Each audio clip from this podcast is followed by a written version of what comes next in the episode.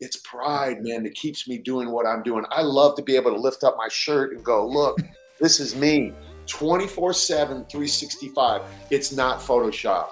It's not, when was that picture taken, Clark? It was taken today, bitch. This is how I look. you know what I mean? If you're someone who believes that they need TRT or, or PEDs to reach their goals, then today's episode is for you. Today we have Clark Bartram. Clark is 59 years old, about to be 60. He did his first bodybuilding competition in 1988. That was the year that I was born, so 35 years in this industry. Clark has been on magazine covers, he's been on VHS tapes, he's been on TV. Clark has literally done it all. As we'll talk about, I'm pretty sure he was the very first influencer in the fitness industry. Clark has been very open with his past use of steroids and performance enhancing drugs, and now he lives a life where he's natural and doesn't need those things. And, and I truly believe him. Not only have I looked at his lab work and so have many other doctors, I just don't feel like he has the need to lie. And as he says in this very eloquently, that if he was going to do TRT, he would definitely advertise it and be making some money. So I think you guys are really going to enjoy this one. It, it goes to the, the heart of Clark and everything that makes Clark Clark. And I was extremely inspired. I had a few times that I got goosebumps through this.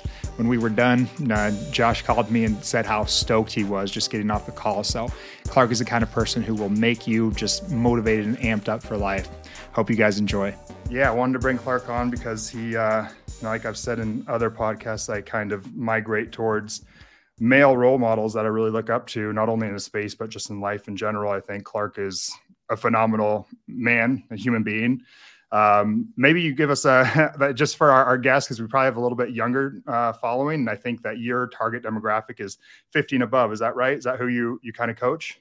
Well, it is my target demographic, but oddly enough, I looked at my analytics yesterday on YouTube and Instagram, and I am between 25 and like 40. Oh, that makes me so happy because I was honestly thinking before this in the shower, like I know that's his target, but the guys who need him more than anyone right now is probably like that 25 to 40, the the floundering generation right now, because I think you're the epitome of what once was a normal man that nobody questioned. It was just like that's what a man's supposed to be, but now is almost demonized, you know, which is crazy. But I think that you are kind of the epitome of that. So I'm glad that those are guys looking up to you. Yeah, we, we just glazed right over the fact that you said you were thinking about me in the shower. That's a whole. I'm sorry about that. that's when I get most of my thinking done is in the shower. I just I go through my day and, and, you know I think about crazy things like shower thoughts are amazing. They are. And and Pharrell said it when he wrote the song Happy. He was on Oprah and it's sensory deprivation when you're in the water, when you're in the shower, you're not being distracted by all of the other things in life and you're that creative part of you is allowed to come out. And I'm the same way. I love that. I love getting in there and just being able to let that part of me out. But yeah, I am very happy that that is the demographic because that's being attracted to what it is that I'm saying. I see it in the gym all the time, right? The young guys walk up to me. A lot of people will, and I feel very fortunate to be in that space. But because we live in a world today that there is so much available to these kids, I want to be that guy that says, look, man, you don't need to do anything at all until you exhaust the the human machine that you are and what you were created to be. Like you have so much potential. I have this conversation nearly daily in the gym. A kid will walk up to me that either just seeing me for the first time or has seen me in there for a while, and they'll ask me the questions, and ultimately it leads back to, you know, what are you doing? You know, are you on anything, and all that sort of thing. Yeah, that's why I think we wanted to have you on for sure because Josh and I met. He's a, a, PCC over at Merrick Health, and day after day, we saw guys coming in. And Josh and I both are very open about our past in bodybuilding and performance enhancing drugs and using every anything under the sun. And now, totally different direction in life, and knowing that that shit was pretty stupid and really didn't help us with our lives in any way. And so we just see these guys, you know, 22, 23. Symptoms are I'm not motivated. I'm tired. I'm I'm not making gains in the gym. Give me TRT and you've been somebody who's been very vocal about that. And that's something that we're very passionate about telling guys like, hold up, like not until every single box is checked do you even need to consider performance enhancing drugs, maybe even never. And you're the walking kind of, you know, example of that at this point. So we're stoked to have you, man. Yeah, I appreciate being here. So We recording yeah. now? We are live. We're doing this thing. This we we are. Yeah, we've been recording. Sorry. oh, so yeah, maybe you could uh, like you know tell our our guests a little bit about you too. Like I said, you know if they if they don't know you, um, you go way back in the fitness industry since long before this uh, TikTok and Instagram stuff. We're talking magazine covers and uh, VHS videos. So maybe you can yeah. tell us a, a bit of your background. It'd be awesome. Yeah, magazine covers were the social media of the time, and just a few of us could get them right because if you had 10 magazines, for example, and you had 10 models out there, we were all fighting for the same ability to be seen and I love the fact that today there's so much opportunity for kids. But I've been around the industry, like you said, for over three decades. I've seen the good, the bad, and the ugly. I have a love hate relationship for the industry. It's just something that, I mean, I've made my entire living from doing this. Again, my name is Clark Bartram. For those of you who hmm. have no clue who I am, I've been on probably 130 magazine covers. I've been on Home Shopping Network, QVC, tons of articles. I've written books you name it, I've done it in the industry. Had my own supplement line, been a face of many, many companies, and, and have been very privileged to see this thing from the inside out and have a really good understanding of what this industry is all about. You know, I've seen these people competing and the ugliness that that can be at times. So I'm an open book, man. Anything you want to ask me here today, I'm going to be brutally honest about it. If people don't like it, I really don't care. And you've been competitive yourself in bodybuilding too, right? Yeah, I stopped competing in 97. I did, I don't know how many shows, but I started in 1988 competing in bodybuilding. The year I was born. Mm-hmm. The year you were born. the year I was born. Yep. Wow. Yeah. So I'm in a gym the year you were born, just walking around minding my own business and in good shape, probably 165, 70 pounds, maybe just naturally you know, I just come out of the Marine Corps, so I was fit. I played mm-hmm. rugby in the Marine Corps, very active, grew up playing sports, all that sort of stuff. And I'm in the gym, minding my own business, and a buddy of mine comes up to me and says, they call me CB. CB, you should compete. I said, "In what?" He said, "Bodybuilding. There's a show coming up. Why don't you get ready for it?" I'm like, "Get ready for it? What do you What do you do?" I had no concept. You know, I saw Arnold and all that, but I wasn't a bodybuilder. I didn't go to bodybuilding shows. It wasn't something that was on my radar. It was girls. That was it. I knew if I looked good, I could get girls. And I didn't think that being all big and bulky like that was attractive. So we trained me for a show, and I entered the 1988 Muscle Mania. Which was an NPC show at the time. The Muscle Mania, as it exists today, I truly believe that that name came from me winning the NPC show in 1988 called the Muscle Mania, which all of my friends made fun of me for. Muscle Mania, what's that? It sounds stupid. Hmm. but Lou Zwick, the guy who originally promoted Muscle Mania, called me up like he does after somebody wins a show and says, Hey, send me all your photos. So I just sent him some photos. Next thing I know, the Muscle Mania, as we know it today, became a thing. And I'm like, what are the chances? Lou Zwick promoted this. I sent him these pictures that said 1988 middleweight and overall champion. I ended up winning the whole thing my first time out. So that was kind of the beginning of really the beginning of my focus like, hey, I can do something in this sport, if that's what you want to call it. Right. So did you at that point how did guys get paid? It was mainly like magazine shoots or were there sponsorship deals and things as well? There were no so I I like to say that I kind of invented the getting paid thing because magazine covers did not pay you. Like my son's friends and my daughter's friends would come over here and see all the magazine covers in the garage and say, "Oh, you guys are millionaires! Look, your dad's done all these covers." And my kids were like, "I don't think so." You know what I mean? I so you would get paid zero to be on a cover of a magazine. The most I ever got was five hundred dollars from Bill Phillips from Muscle Media. He was the most generous. Muscle and Fitness was three hundred bucks, but I owned a sheepskin store on the seashore, and it was next to a surf shop. So I owned a sheepskin. Say that three I, times. I couldn't say it. Yeah, and there were surfers obviously going in and out of there all the time. And I talked to a surfer one day, and he told me that he makes money if he's you know whipping his surfboard up and there's a sticker on it from Billabong or whatever. He would get paid money, and I was like, oh. I wonder if I can get on a magazine cover and show somebody else's brand. So I remember it was a company called Body Alive. They made the tight shorts and all that sort of stuff back then in the 80s. And I was like, okay, I'm going to see if Body Alive will pay me money if I get their brand on the cover of a magazine. So I worked it out to get a thousand bucks. If I and I have it, it's right in my garage, right across. I had it sewn on the waist because it wasn't on there. I had it put on there, and it was actually backwards in the photo. And this was like the very beginning of Photoshop, so they were able to turn it around. I nice. believe I would have to go look. But anyway, I got a thousand bucks. I'm like, oh, I'm onto something here. I can. Mm. I can turn these pictures into money when nobody's getting it. So then I started thinking, wow, there's an opportunity here for me. So that's when the big idea came where if you're in the magazine, like if you advertise your brand inside of the magazine, a full page in Muscle and Fitness, it might cost you 30,000 bucks. So I start thinking, what's the front cover worth? If someone paid for this, it's got to be worth a hundred grand. Okay, they're not paying me, but I got a hundred thousand dollar advertisement for Clark Bartram on the cover of this magazine. So I started shopping those things around, and then the brand deals came. So I started getting opportunities. I'm like, oh, okay. So that was kind of when the whole fitness modeling thing was born. There were a few of us doing that, like me, Michael Hearn, Frank Sepe, Christian Boeving, Sebastian Siegel. We were the five guys really fighting for the covers at the time. So that's awesome. The OG influencer. Yeah. The, the influence. That's awesome, man.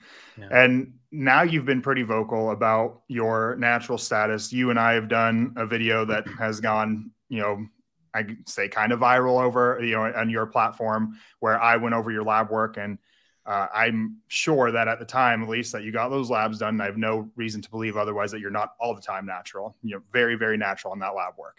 Um, I talked to your coaching students or or participants, whatever you would call them, about this, and you know, we clipped it for Instagram and YouTube and stuff. And so now, now you're very, very natural. Um, but in the past, you have been open with there was some usage there, right? Absolutely. 1988, I'll never forget it. Maybe 89 so I win that show and I start kind of hanging around that crowd now, right? Because I'm now a bodybuilder. I'm a champion of the Muscle Mania. So there was this, I'll never forget it. There was this powerlifter guy that came in. There were three powerlifter guys that came in. They were all bouncers at a strip club. So I managed the gym and they would come in and train. So we start talking and I remember one of them dropped 315 from here and just smashed his chest. Oh. But his name was Ian crazy dude, big crazy guy.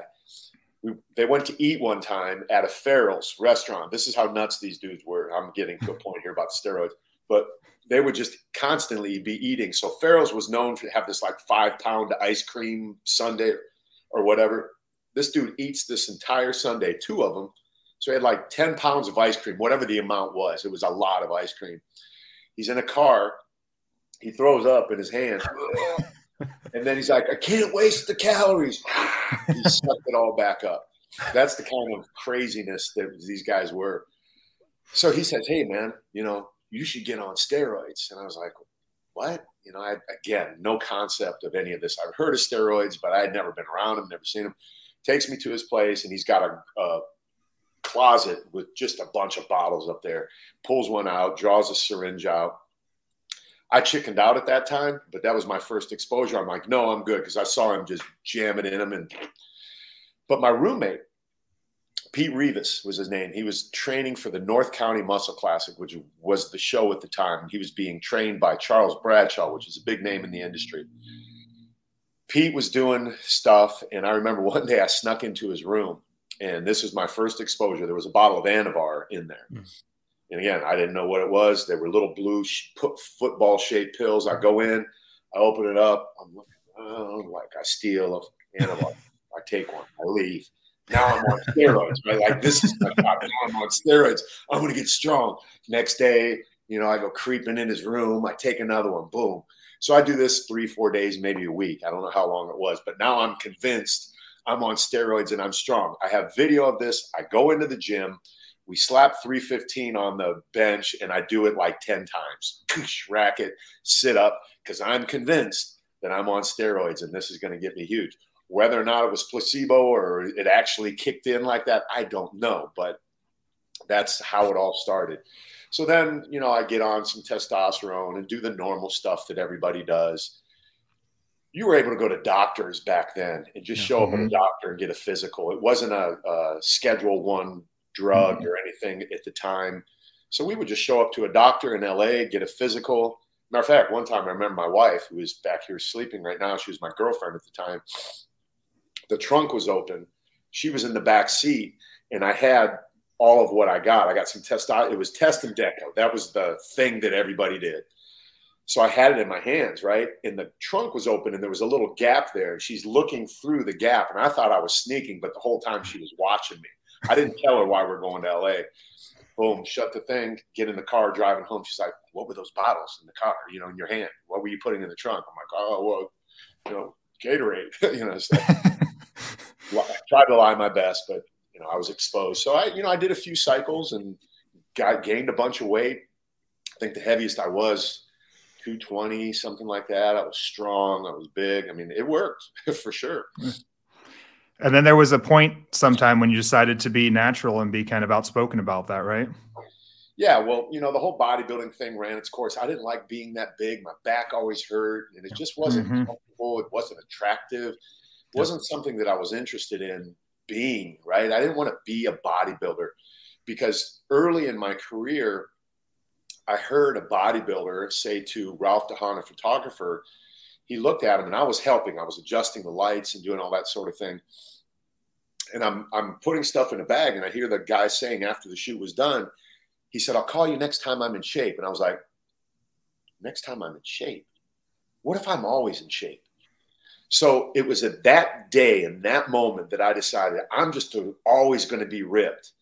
And it wasn't something that I wanted to be on drugs to be ripped. I knew I had the genetic ability to look a certain way. And all those drugs just got me bigger and stronger. Mm-hmm. And again, that wasn't something that was interesting to me. I didn't want to be Mr. Olympia. I wanted to be a model. I wanted to be on the magazine covers. I wanted to be a brand before we were talking about brands. Mm-hmm. So at that point, I'm like, I'm going to always be in shape. And that was just me training regularly. So, you know, my body settled in at 185 and I've been there ever since. I don't really change. I can look bigger one day, smaller the next, but I'm pretty steady 185 for decades now. Even at the ripe old age of 59, I'm still right there. I'm doing Ramadan right now. I'm not. Oh, are you? Yeah, but I just did it because my training partners were always in the gym talking trash, challenging each other, 15 days ago, they said, Hey, we start Ramadan tomorrow. I'm like, Oh, you know, I've been thinking about doing that. Matter of fact, I got to stop drinking. It's time to start the fast right now. I was going to say, Yeah, you better stop soon. Yeah, I'm done right now. So they said, Why don't you do it? I'm like, Okay, I'll, I'll take it one day at a time. So I go home that night. I had a very lucid dream about them and doing Ramadan. I show up the next day. I said, Okay, you know, I'm doing it and they said, You're not doing it one day at a time. You're either doing this with us or not. You know, they challenged me again. I'm like, All right, let's go.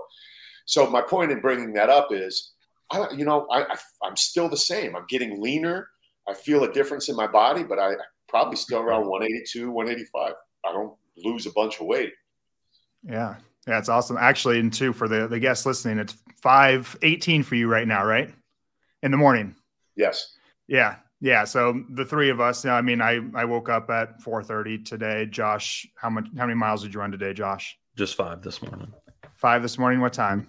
Uh, I was out the door at 5:15. Exactly, and Clark's up at five doing a podcast. Like that's the kind of behavior it's not drugs and that's what we're always trying to get through like the drugs don't wake you up at five and and they don't you know you, are still going to get hungry during ramadan you're still going to get thirsty whether you're on drugs or not they really don't do much for you.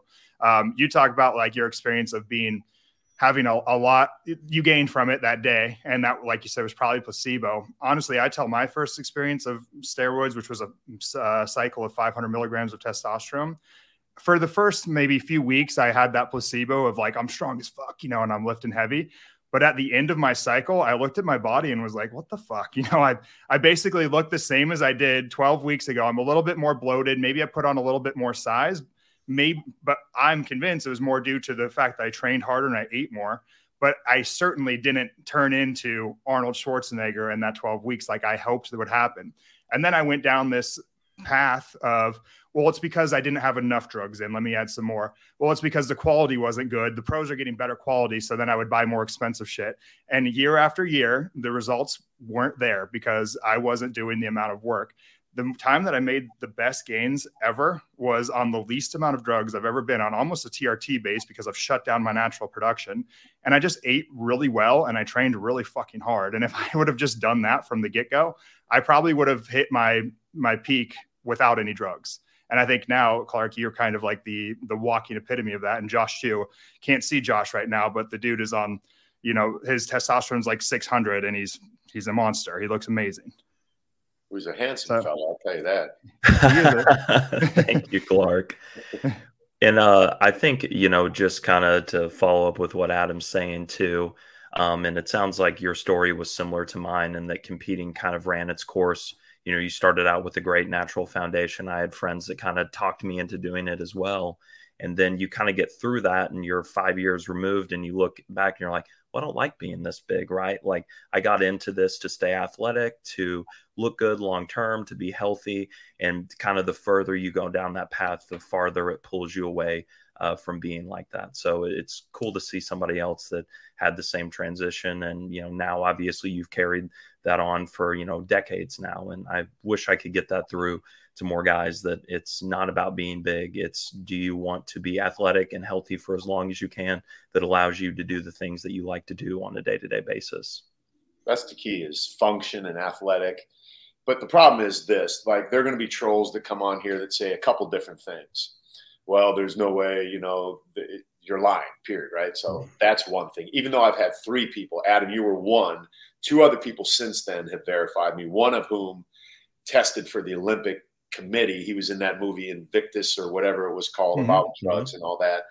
Tested me, did the same thing on my Zoom call because I'm constantly letting my guys that I coach know look, I'm a man of integrity. I'm going to tell you, I have nothing to hide from anyone.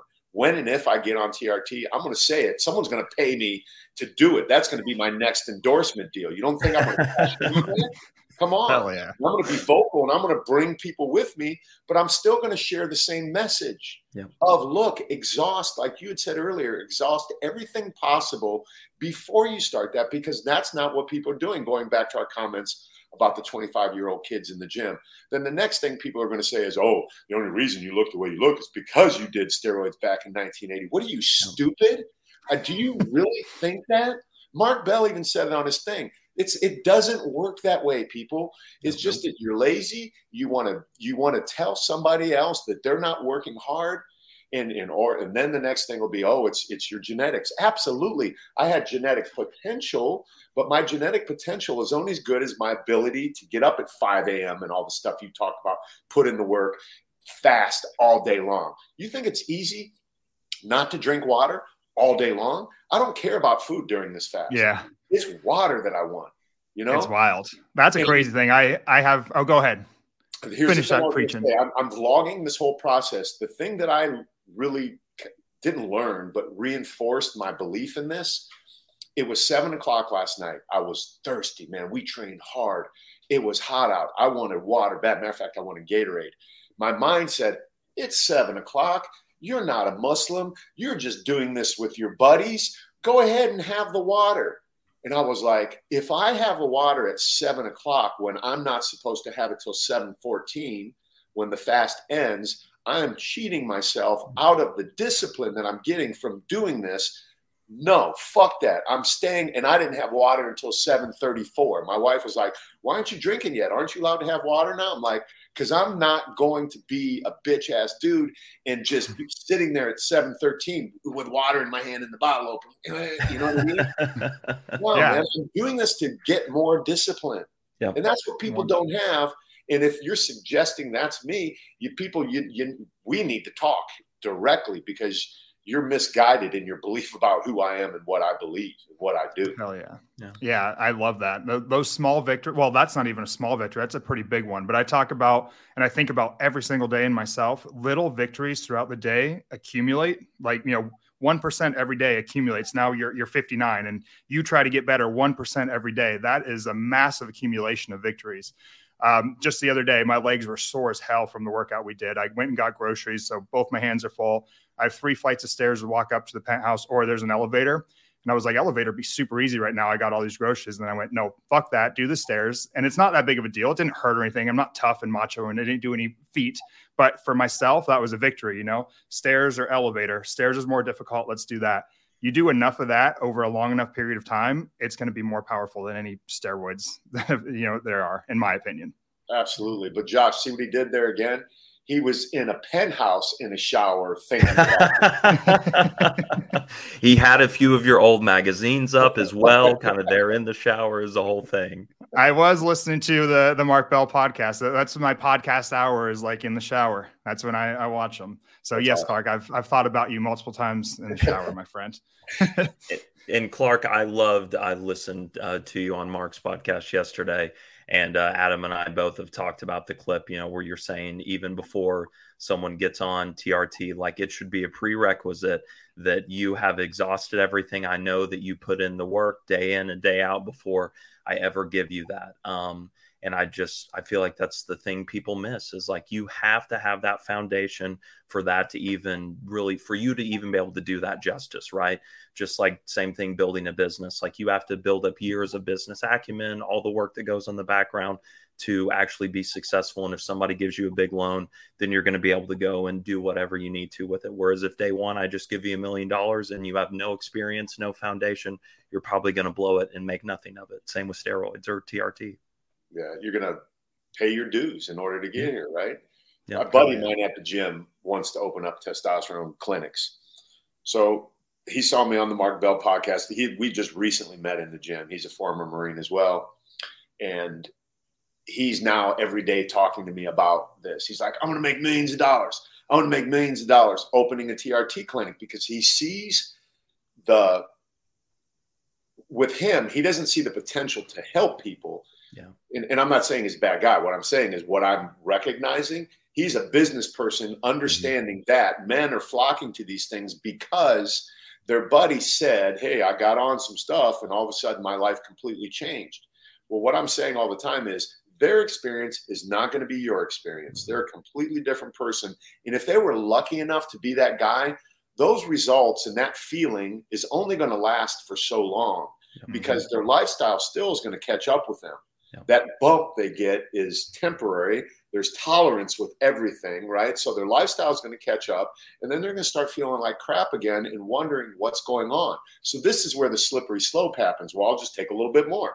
I'll take a little bit more. Then if the doctor is in there and they're in it for the money and they see the potential in that way, they're just going to oblige. Oh yeah, no problem. Cha-ching, extra money.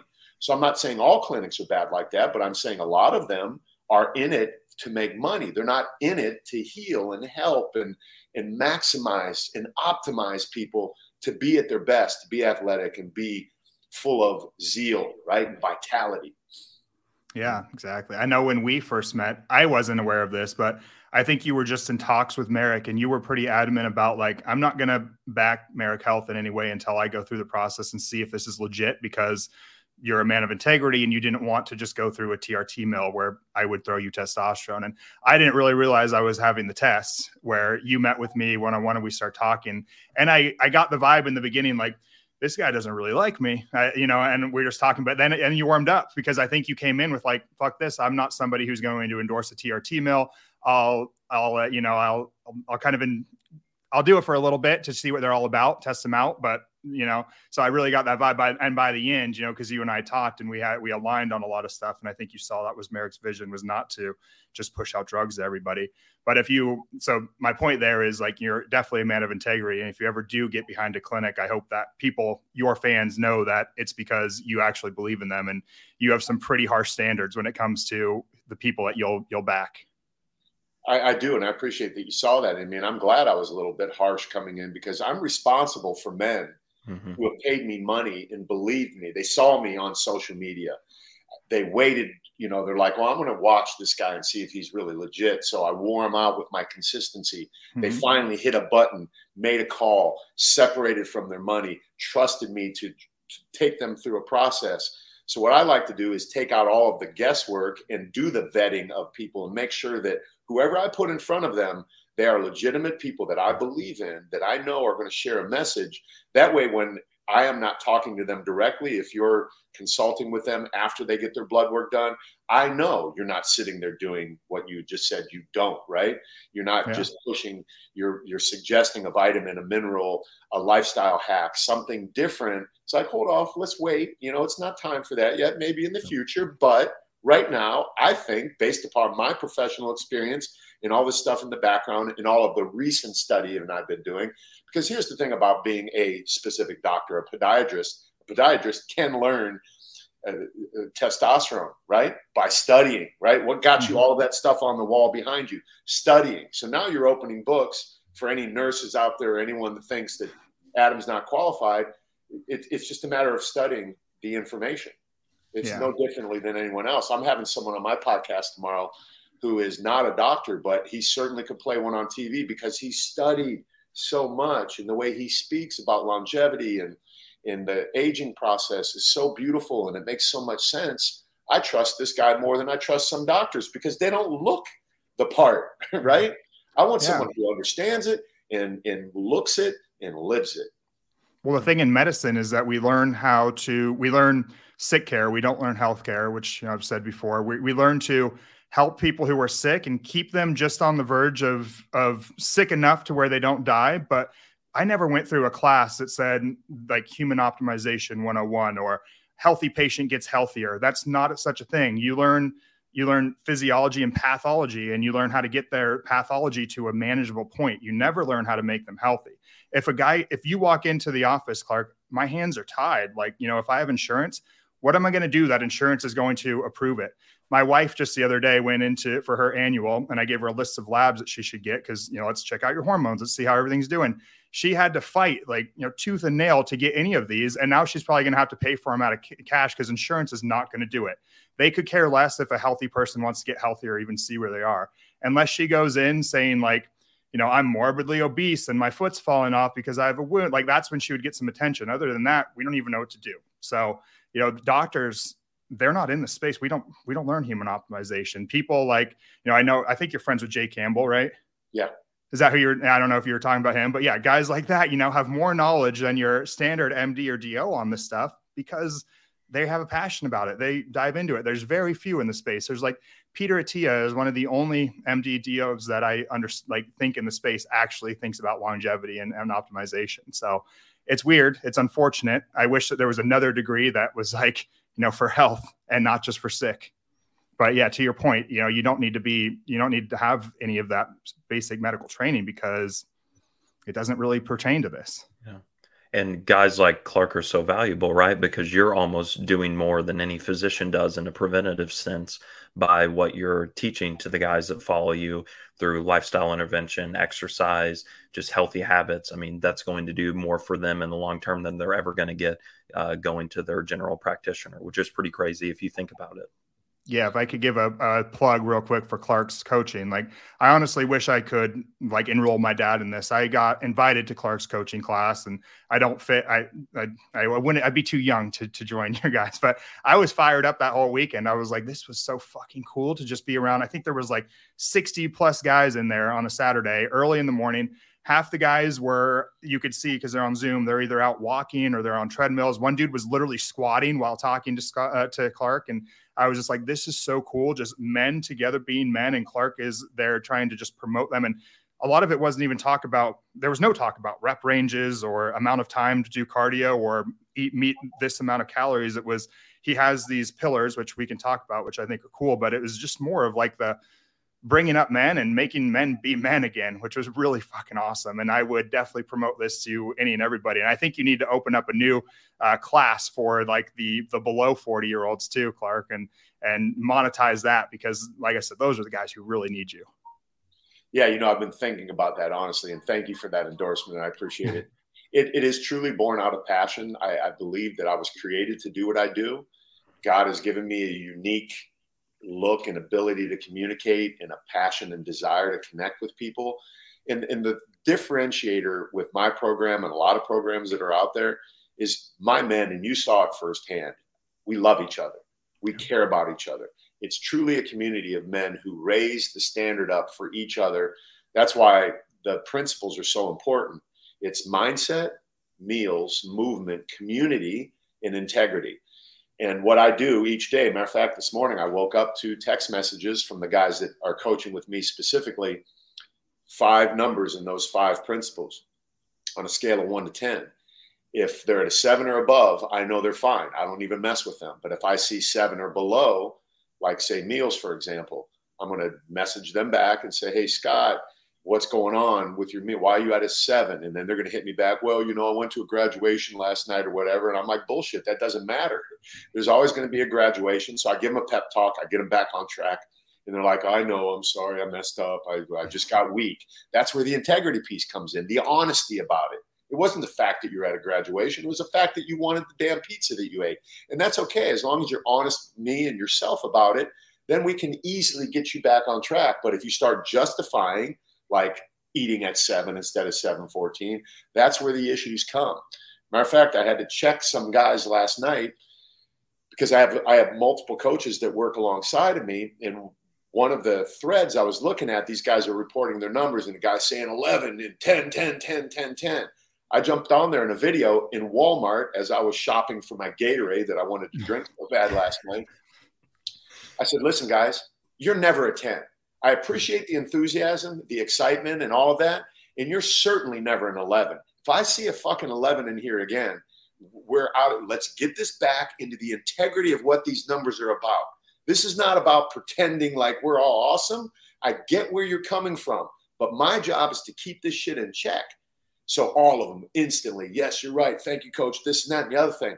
And I, and it, I feel like an asshole sometimes doing that, but it's my job right? Because I understand human behavior and how we can get. And then that stuff is just not, it, it looks positive, but it's not positive at all. It doesn't work for the long haul. Absolutely. Right.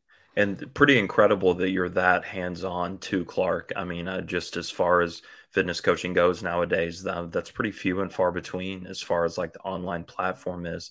Um, I'm sure you believe in that wholeheartedly, but do you, you know, feel that that's like a must for anybody as far as coaching goes? Uh, you know, being kind of the head person and really hands on with your uh, clients. You have to be. Otherwise, again, you're not honoring what that man signed up for. Mm-hmm. Now they have an option to coach with me one on one, which is very expensive and, and rightfully so because I I know what I'm worth. Plus, I want to I want to bring coaches in. So it's my price is the price angle, but I bring them in. But I am responsible to oversee this entire thing and be a part of it all. I, these guys need to see that Clark Bartram is involved. So I have a policy that if you message me, if you're one of my guys and you message me, you get a response within three seconds. Three seconds. My phone is all, I swear to God, man, my guys are blown away. They're like, dude, how do you do it? it it's, it's not hard you pick up your phone and you go, hey, listen, yeah, man, that's great. Good job on going out to eat last night and having salmon and some green vegetables. I'm so proud of you. Bleep, done, done. That goes so far. And, and I love the fact, Josh, that you recognize that and acknowledge it because I was saying this yesterday. I went from Costco or I went from Walmart to Costco and continued this conversation because I actually called the coach who's in charge of that group and said, listen, this is what I did. He's like, I know, I already saw it but I said, I forgot the point I was going to make. But anyway, it's it's just oh, I said I would put our group up, group up against any group on the internet. There's nothing out here like this. Nobody yeah. is doing it the way we're doing it. No one. Because I know what the, the space looks like.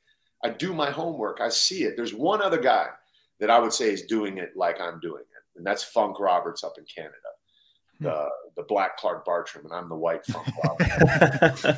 nice. Well, that's awesome. I love your. Oh, I'm sorry, Adam. I just to finish on that point. You know, I was telling Adam before we even hopped on with you. I think that's what's so powerful about your coaching and messages. I would just say it's very wholesome and very simple in the sense that we're not going to get too scientific about the coaching programs I give you, anything like that, because I think all three of us know for the average person, that's pretty overwhelming. And most of the time, that's just a marketing gimmick that I'm going to give you some new fun tool. In reality, you know, what, what you're doing is building basic habits. If you want to get a little more extreme, we can certainly go down that path, but we need to just get you on something consistent, build uh, small wins and confidence back in yourself uh, that you're even going to be able to make it down this road. That's all it is, man. It's so simple. And the old saying is they don't care how much you know till they know how much you care.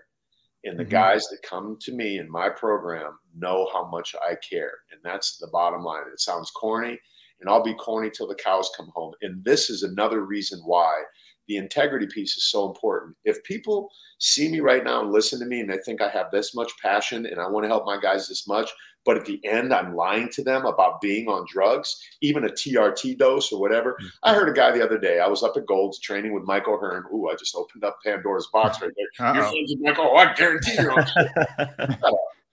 but anyway, I'm sitting back just observing this conversation and the guy goes, Yeah, I'm not on anything. I'm just on test and something else. I'm like, Wait a minute. How did that? I said, Did anyone else? I said this. I said, Did anyone else hear what I just heard? This guy just clearly said, and, and I was busting his balls, and he kind of like knew that it was a stupid statement. But I think that's the mentality of people today of, Yeah, I'm not on anything. I'm just on a TRT dose. What does that mean? I mean, it just, it's dumb. So it's so dumb it is so it's dumb. like it drives me nuts too because the clinics who are who have these influencers and advertisers, you know, they've got these massive dudes who are jacked out of their minds on a ton of shit and they say i'm on trt I'm like bullshit you're not on trt trt is not you know 300 milligrams of testosterone and nandrolone and anavar and peptides and all that. That's not trt we are way outside of trt now trt is taking a hypogonadal male who has who cannot produce the normal physiologic levels of testosterone and bringing him back into normal physiologic levels. So if you stick to the actual terms of TRT, a man on T actual TRT should have no more ability than somebody who's normal has normal physiologic levels. And that's what I don't I hate with the advertising of the TRT clinics is because they tell, you know, they have the guys, they throw out these really generic uh, symptoms of are you tired you know are you are you fatigued at the end of the day or do, are you lacking motivation and all three of us here can go, yeah, I've had all that. I've experienced that every single day. But those who don't know, you know, they go, oh, that's my fix. Let me get on TRT because that's why that influencer looks like that is because he's on TRT. So it's a lie all around. First, he's not on TRT, he's on way more. And second, testosterone is not the fix to any of those things. You know, the the willpower and the the heart and the the grit and the tenacity is the fix to that stuff. Um, it's just my my rant. I, I do it every day, but I see this shit every day, and that's why I cling to guys like you, Clark, who you know fight back against it, which is awesome. See, that's the advantage that we have over you know a regular person out there is we have the privilege of every single day of our lives waking up to emails and text threads and WhatsApp threads that are proof that it's possible to make a change through lifestyle modification. I witness it every single day. A 100 pounds, 50 pounds, muscle put on. The first guy that texted me this morning was the opposite, right? He was the hard gainer. He's trying to put on muscle. His comment was, Clark, I need a new program. He's he's the one guy, the exception to the rule, Josh, where he wants more of that detail. He wants more of because he's a he's a chemist. He he's a chemistry professor, so he's that guy, right? That mm-hmm. likes the the details. I said, I'm not the detail guy. You figure out your program how you want to do it. I'll look at it. I'll tell you whether or not that's good. You know your thing. So, yeah, I love what we're talking about here, man. This is such a great topic and such a needed topic in this world. But the problem, again, is I'm just going to remind myself that there are going to be trolls that pop up that say stupid stuff. Yeah, just, there always is. And, and thank it, you. you know, push the algorithm, argue down here below, call me a fake natty, and all of that sort of stuff. come put your money where your mouth is. Take me to any clinic, anywhere, anytime. Let's go live while we're doing it, and we'll take it. Blood person of your choice. And when I prove you wrong, all I'm going to ask you to do is get on the internet live and say, you know what? I was wrong about this guy. I'm not going to ask you to get on your knees and beg for forgiveness. I'm not going to tell you that you need to owe me money. You have the burden of proof. So shut your mouth until you can do that, right? Like I've been living this longer than most of these people have been alive. So yeah. Well, the, the funny thing is, is you could take a lot of us who I've been very vocal about being on things in the past, and now I'm literally just on TRT, and you know I'm, I'm very open about I've taken every and anything under the sun at high doses, and I'll tell you, like honestly, even at the, the peak of those doses, I probably couldn't have, have kept up with Clark on a lot of what he certainly not on his crazy ass trick shots and stuff. And then uh, when it comes to yeah, like your doesn't have those hand eye coordination.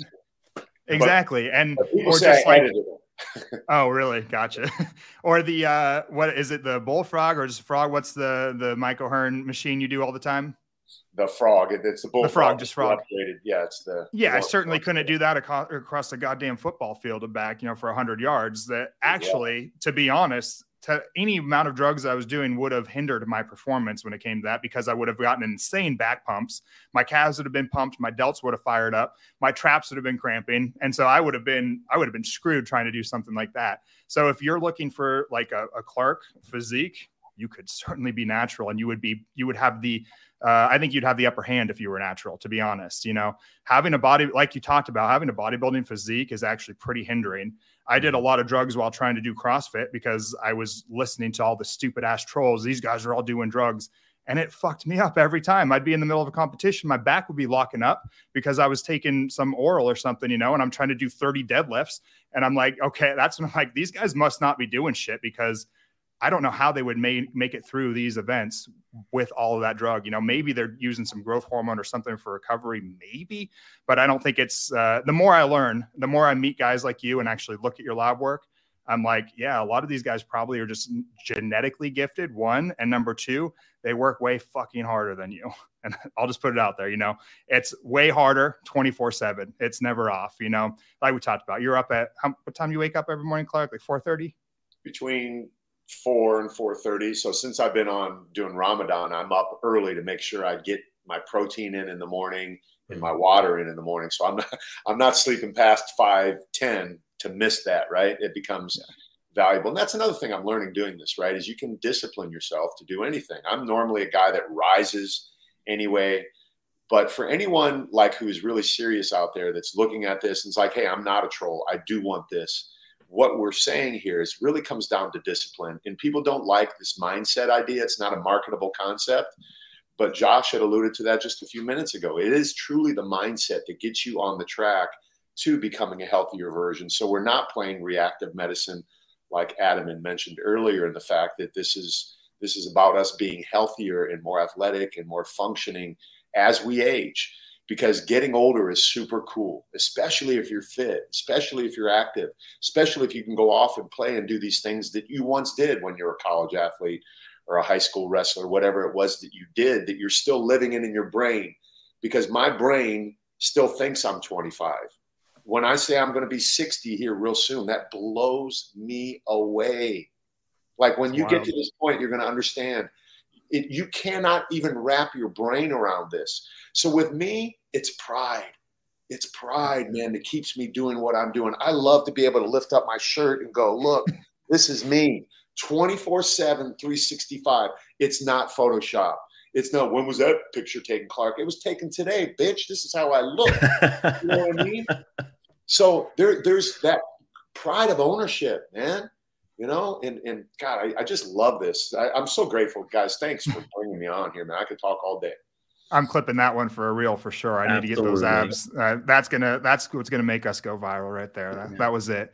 But no, that's that's fucking awesome, man. I I love it, and I feel like, yeah. I mean, I keep coming back to this because I've been thinking about it a lot lately. That I feel like men are lost at this point in time, like big. And I know everybody is, and but we're men, and so that's who I resonate with, and that's who I deal with on a day to day basis. And I feel like I can, uh, you know, help. And I don't know why like, what are your what are your thoughts on that? Like, why do you think people are so lost these days? Here, here's the deal with men, and and I want to acknowledge how much of badass men are because a lot of men are getting beat up today. The reason men feel lost is because they prioritized everything but themselves. Mm-hmm. They raised families. They were good husbands, whether they're divorced now or not. They did their best to be in a marriage. They were working at a job. Like when I see today's trash day. my trash man is going to pull up here any minute at 5 a.m. and pick up my trash. I'm like, that dude is a badass. Mm-hmm. But he's up at first thing in the morning. He works hard all day. He's tired when he's done. I can understand how he doesn't want to go to the gym. So, people beating men up right now is not what we need to do. We need to give men permission to put themselves first.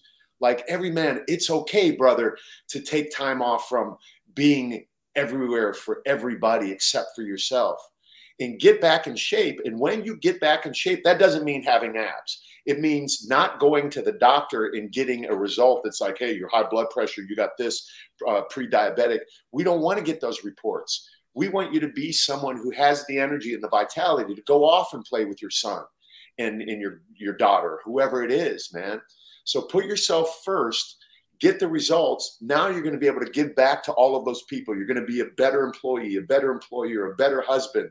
You know, what a one of the things that I want to get out of me doing Ramadan right now is to be a better husband, is to be an example to my son who sees me when he's down there eating four egg burritos and I'm not eating anything. When we go to his birthday dinner and I can't eat until a certain time because I'm disciplining myself to do certain things right? I want men to understand how powerful that is and that it's okay to put yourself out there in the front, man. And it's worth every bit of effort that you put into it. Uh, yeah. Gave me chills, man, for real. Absolutely. No, and that's so awesome because I totally agree with you, Clark, that I think a lot of times, you know, men are told that it's almost selfish to pursue things like that. As you said, they're needing to put first their family, their career. And obviously, we all know that's very important. Obviously, you've been married for many years you know raise children like that is definitely a part of it uh, but there's no reason to neglect yourself alongside of that and i love that you're saying that by you following those principles you may not only uh, set an example for your own family but just other people you interact with just like with your community everyone getting to see what um, you know all the other members are doing on a day-to-day basis to continue to make themselves disciplined is so valuable because it then builds out and creates a stronger community of men uh, as a whole yeah, man. Dude, the greatest thing in the world to me, honestly, is, and it's so yesterday I told you I went to Walmart and I went to Costco to get the stuff. I got stopped four different times by four different men of all age groups. There was a 20 to 35 year old guy in there who recognized me. He sells solar. My son sells solar. You're Mitch's dad conversation to fitness. While I'm standing there with this guy talking about it, another dude walks by and goes, Wow, man, you're in great shape. This young kid saw that old guy recognized this old guy and acknowledged the fact that he appreciated the work that I do. So, three people were inspired, and whoever was in that circle to hear that conversation also heard it too. Another guy walks by, Excuse me, sir, you got a license? I'm like, what are you talking about? You got a license to carry those guns? I'm like, oh, thank you, you know? And four times yesterday this happens. You don't think that feels good? I love yeah. it. And it doesn't boost my ego. My ego's been boosted for years. I've been on magazine covers forever. I'm over that. I've been the ego asshole. Now it's like, this is inspirational shit because I know all of those guys at Walmart and Costco who saw me walking by pushing their cart and I'm pushing mine. I see them look at my arms. Yeah, I wear shirts that are too small for me. So what? I like I like that, right? I shop at Baby Gap, but I'm pushing my cart and guys are looking and going, "Damn, I wonder what he does. I wonder how old he is. I wonder how much he bench presses. Whatever." So then they see me on the internet. That's, that's that guy I saw in freaking Costco. I had a guy sign up in my program the other day. I'll tell you this really quick. My wife and I went to this this little local spot. It's a brewery. So I said, hey, let's go get a pizza and beer. Yeah, I eat pizza and, and do that stuff just like any regular guy. I walk past the guy, I see him staring at me, right? And it's so loud. I was going to say hi, but it was awkward. It was weird, right? I walk past him again. Next day on my Zoom call, it's this guy. He signed up on my program. Wow. He said, Man, I've been seeing Clark on the internet. He walked past me in this freaking beer and pizza place the other day. I saw him in person. I was inspired. He looks better in person than he does on the internet. I had to join this damn program. So awesome, man. That's my job. That's my responsibility. And I'm not saying I'm better than anyone's worse. I'm saying this is this is the role that I'm in in life. And I've I've taken this shit seriously. Yeah, I love that you're there, and I love that you're promoting. Like I said in, in the outset, like what you're promoting used to just be the norm for men to go down. Mm-hmm. And I heard a mm-hmm. really interesting thing. Another shower thought, uh, or another shower listen rather. Chris Williamson, I think it was. He was talking about young men and, and what we go through, and and he said we're under this impression that if we give people more options that it's better. We give them more freedom it's better. And and he gave the example of if you go into a jean store and there's only one jean in the world and there's one thing that you you'll always pick the right way to go you know have the right path.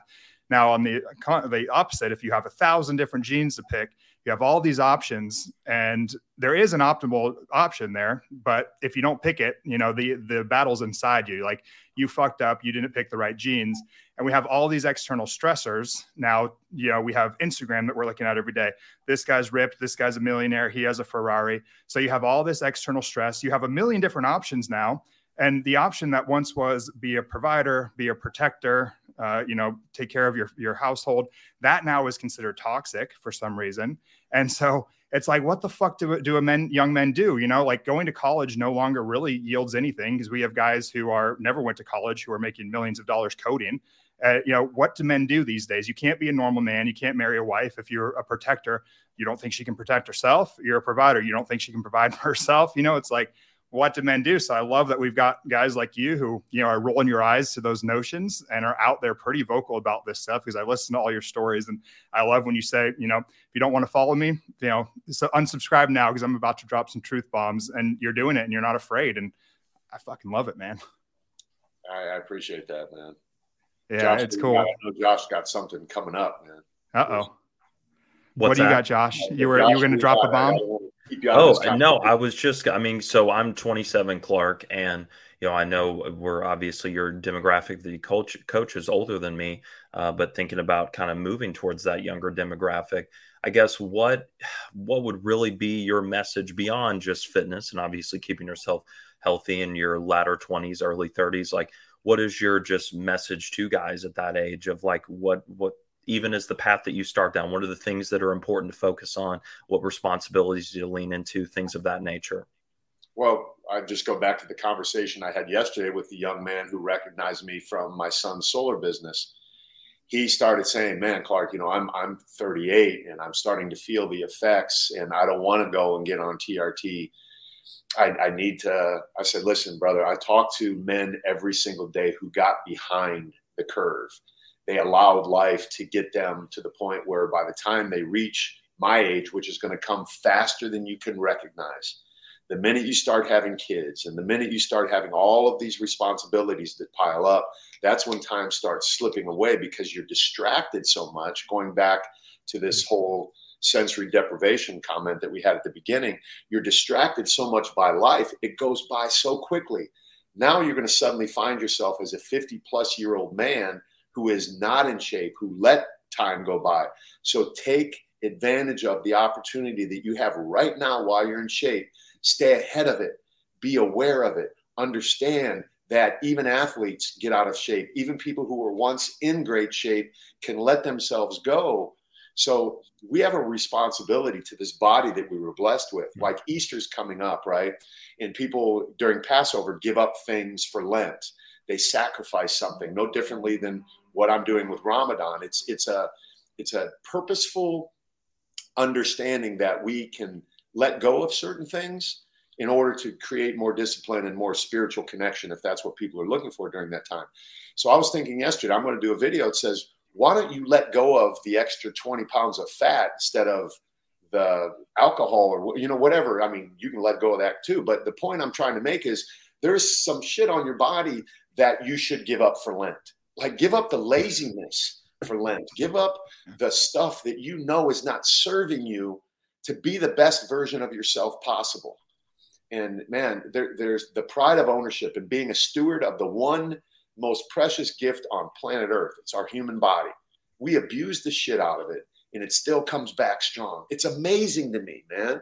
And as you know, a doctor and, and someone who understands, even at a young age, how freaking resilient our human body is. We beat it up for decades, snort poison and do all kind of crazy shit, but it still works. We don't think about none of this and we take it for granted. Like prioritize it and watch what happens to it. I challenge everyone, man, to be an experiment. Like be an experiment with yourself. Find out what applying mindset and meals and movement and community and having integrity about it does. See what you can do. Don't look at it like a diet. Look at it as like, what can I do with my body? How much can I change? Can I get back to how I felt back then? You know, and, and the answer is yes. yes. Absolutely. That's and I know awesome. you. Oh, go, go ahead. ahead. I'm sorry. Oh, I was going to say, I know you prioritize fitness, and I love that too because I think that, and Josh and I've had this conversation many times. What you gain from fitness, like you said, it really doesn't have much to do with the physique that you walk around. I know you like to look good, and that's an awesome byproduct.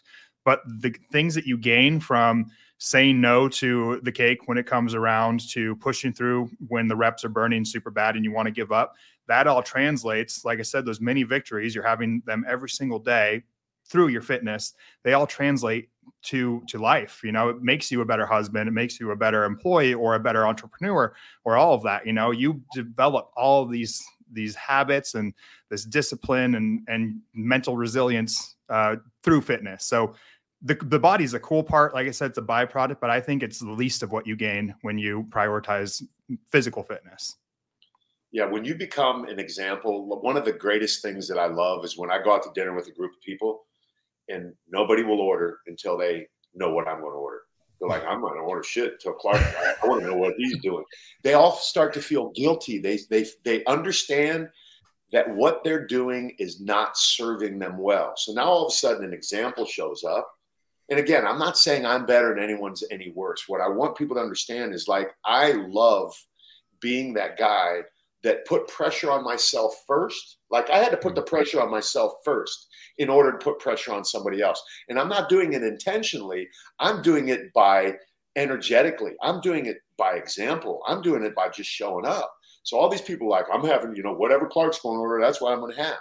I'm like, that's great. If you can continue to do that consistently, you're going to get the results. And that's the sort of energy I transfer to my coaching guys and I sit back and I watch them do this without me being involved because they're already infected, right? They're already affected in in in the it there goes my garbage man right there. Go, guy, go. I love that freaking guy. Hell yeah. I American all my guys up, man. My UPS guy, anytime I get a box, he walks up, I bust it open. I'm like, hey, somebody sent me this. Want to try it? That's awesome.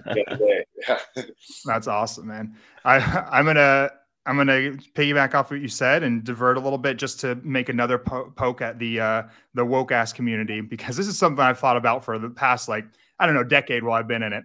You go to dinner and people want to see what you ordered, and you know I've been at workplaces where donuts come around or something and, and I say, no, I don't want it.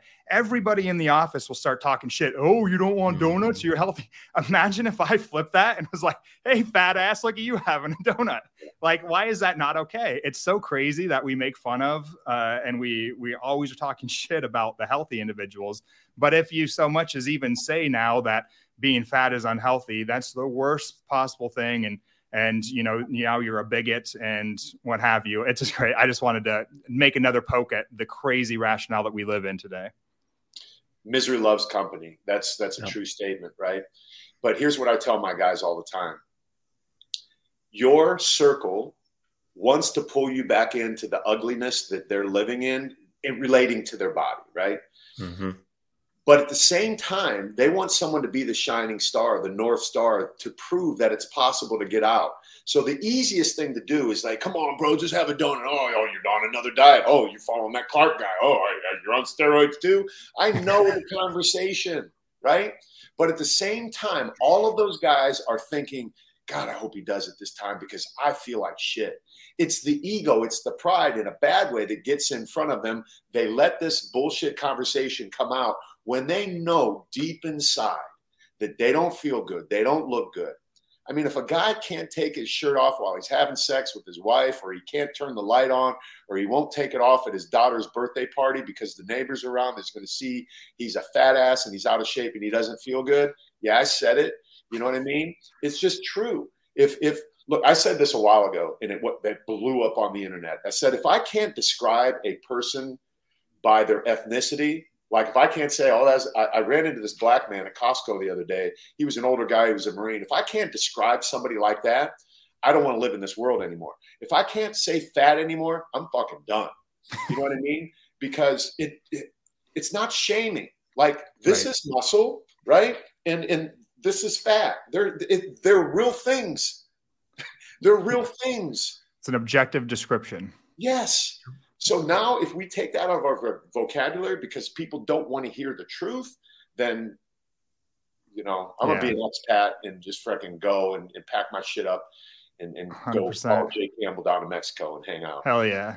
And I, I also want to touch on the fact that like you said, you still have pizza and beer, and this is one thing that I think uh, my wife would be really mad at me if I didn't uh, bring up because she's a dietitian and coaches with all of her people. Like she tries, she's one of those like anti-diet dietitians to where like, okay, you don't need to be as extreme as like carnivore. You don't need to be counting every single little thing. Um, but my day-to-day life, man, I maintain a six-pack year-round too. So does Josh. Clark does now at almost fucking 60 years old. And honestly, if I'm being 100% honest, it takes very minimal effort.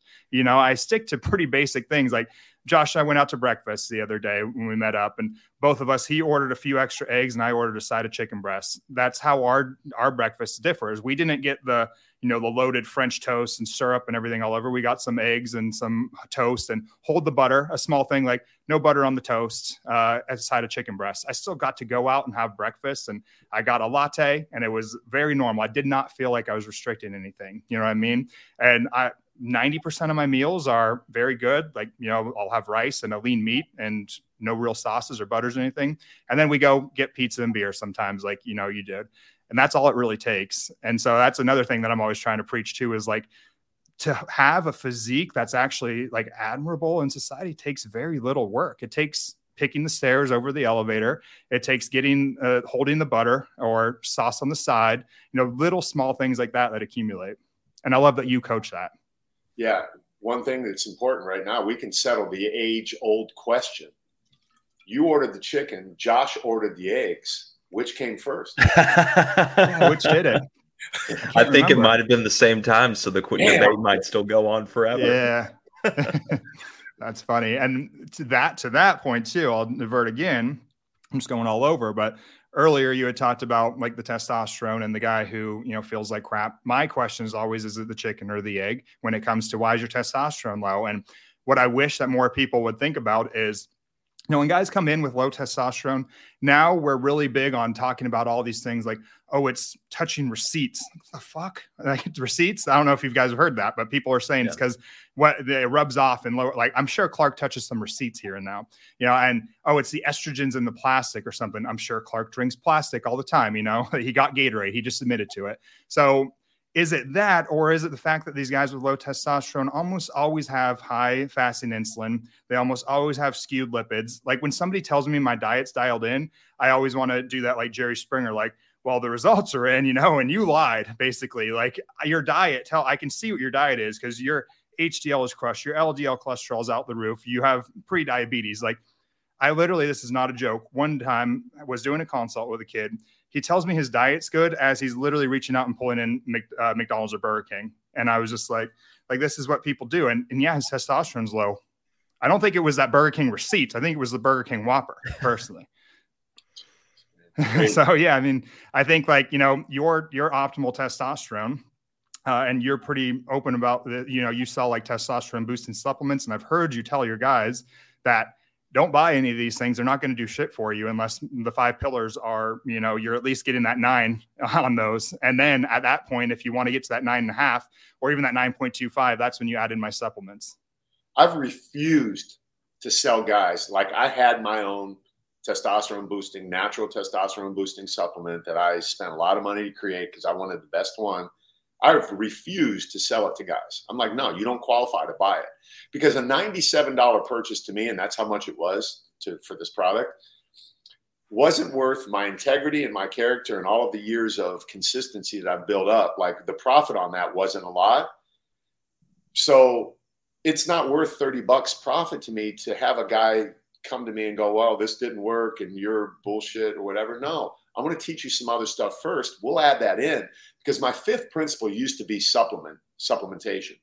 And then I switched that. I, I moved the supplementation into the nutrition because that's where it belongs. And I put the integrity piece in there because I realized that's important. the the integrity part, both in reporting how you're living your life and just living your life in general. Right? A lot of guys, you could suppress your testosterone by being a liar, a cheat, and doing all this sort of stuff because you just feel like shit. You know you're not being a person of integrity. So that negative energy could push all of that stuff down. What is it? It's stress. you know, you're adding stress to your life by being an asshole or being whatever a man of, that that isn't in having integrity. Yeah, that's awesome. I love that you said the you know they may come back without results and now imagine if like in my shoes i tell somebody go use testosterone which is going to make it so you have to be dependent on that now for likely ever a lot of times and i see it more often than not guys coming from other clinics and things like I don't feel that great. It wasn't what I expected. And I'm like, fuck, I know. I wish I could just put out an ad like testosterone is not that special. It's really not.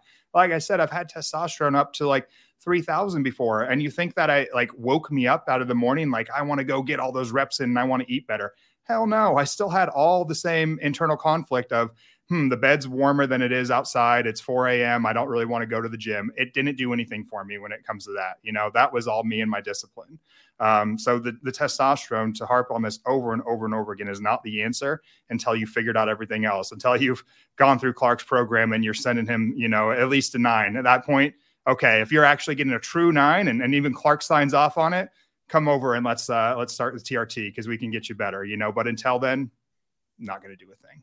Yeah. Or if you hit us with an 11, we'll know it's bullshit, right? Clark? Oh, yeah. yeah. yeah if, you, if you hit us with an 11, Clark's just going to give your money back because you don't need him anymore. Yeah. Because Clark's like a, a good 10.3. Yeah. Yeah. That's it's, awesome. Well, we could go on. I know this is the Atlas Hour. I don't want to keep you guys longer than I, I have some questions that would extend this conversation, but maybe we save it for another time. I don't know. Sure, man. We could I could come we could do yours someday or or I don't know. I think uh I would love to do more with you, man. I, like I said, you really inspire me and uh I know I've told you in our our personal conversations, but I'm glad to call you a friend and definitely like a mentor. It's awesome. I feel the same way. And Josh, it's a pleasure to get to know you. And I, am excited there are young men out there that are really living the lifestyle, that have the experience, that can speak from both sides of this equation. And I can feel your passion to do this, man, I just want to encourage both of you to continue to go out there and do what you do, even in the face, or especially in the face of all of the people who don't necessarily understand why you do what you do. You know, we refer to them as trolls, but they're just people with limited belief, right? They should go read the book, The Big Leap by Gay Hendricks, because there's an inability for them to understand what the possibilities are because they've reached their belief limits. Mm-hmm they're at the top of what they think is possible. So they automatically default to oh that's not possible. That's just that's that's low level thinking right? I don't want to be around people like that. I want to be around people who understand that there are people out there in this world who are going to next levels because they believe that it's possible. And age is not something that should hold anyone back from accomplishing anything. I'm building a very strong business at the age of 60 when i couldn't do it at the age of 30 because of all of the life experience and the people that I've been able to bring into my life to teach me, to help me get beyond those limiting beliefs. So there's a world full of people with limiting beliefs, and I'm just going to challenge those people out there. Instead of trolling us, like really think about it first. Honestly, I'm, I'm appealing to your common sense right now and saying, listen, man, think about what you're going to say first. We're all here. If you didn't figure out we're very passionate and want to help people, you're you're truly a person that has no emotional intelligence. Really you are. And I'm not saying that to be mean. I'm just stating a fact. But listen to it and be less judgmental and more open to what the possibilities are. And I promise you, if you do that, you're going to come out the other side better because these are good men who want to encourage people to do things that they know based upon their experience is going to help. So am I. So that's awesome, man. I wish I could hug you right now. Yeah, you're, you're I, I, yeah, exactly. Yeah, a group air hug. yeah, exactly, man. You're awesome. I appreciate it. I, I thank you so much for what you're doing for men, society, and and everybody, and even you know all the young guys that follow you. 1.2, I think, million followers on TikTok now, right? Yeah. That's phenomenal. So you're changing, you're you're inspiring 1.2 million human beings just on one platform. Um, you can also find Clark over at Instagram. That's his handle. That was uh, you know below him right there. He's also on YouTube. You have your own podcast too, right? Yes. And if you're ever awesome. in California, either one of you, I'd love to have you in the room, right? Like this Let's is do it. Thing. Imagine if we were all in the same room. We'd Absolutely. be hugging right now. It, it, might be too much for me, man. I've had a lot of shower thoughts about you. It's going to be overwhelming. I'll be the mediator it. between you two. Don't worry. Absolutely. Yeah, let's definitely do that, man. We appreciate it so much, Clark. Yeah. All right, and guys. Clark, thank, thank you for those encouraging words. I mean, it's, you know, I, I told Adam, Adam even when we first started this together, you know, as someone who's lived this lifestyle for many years, I've always wanted some way to share this with other people. And I, just like both of you, I never did it out of a place of wanting to, I guess, get anything other out of it other than just what it did for me. And now the ability to help others with it is super impactful. So, you know, it's very encouraging to hear you say that because I just think at the end of the day, that's really what all of our message is about is we want other people to feel as empowered as this lifestyle can make you and how that then transcends into all other aspects of your life. Amen to that. Yeah. And out.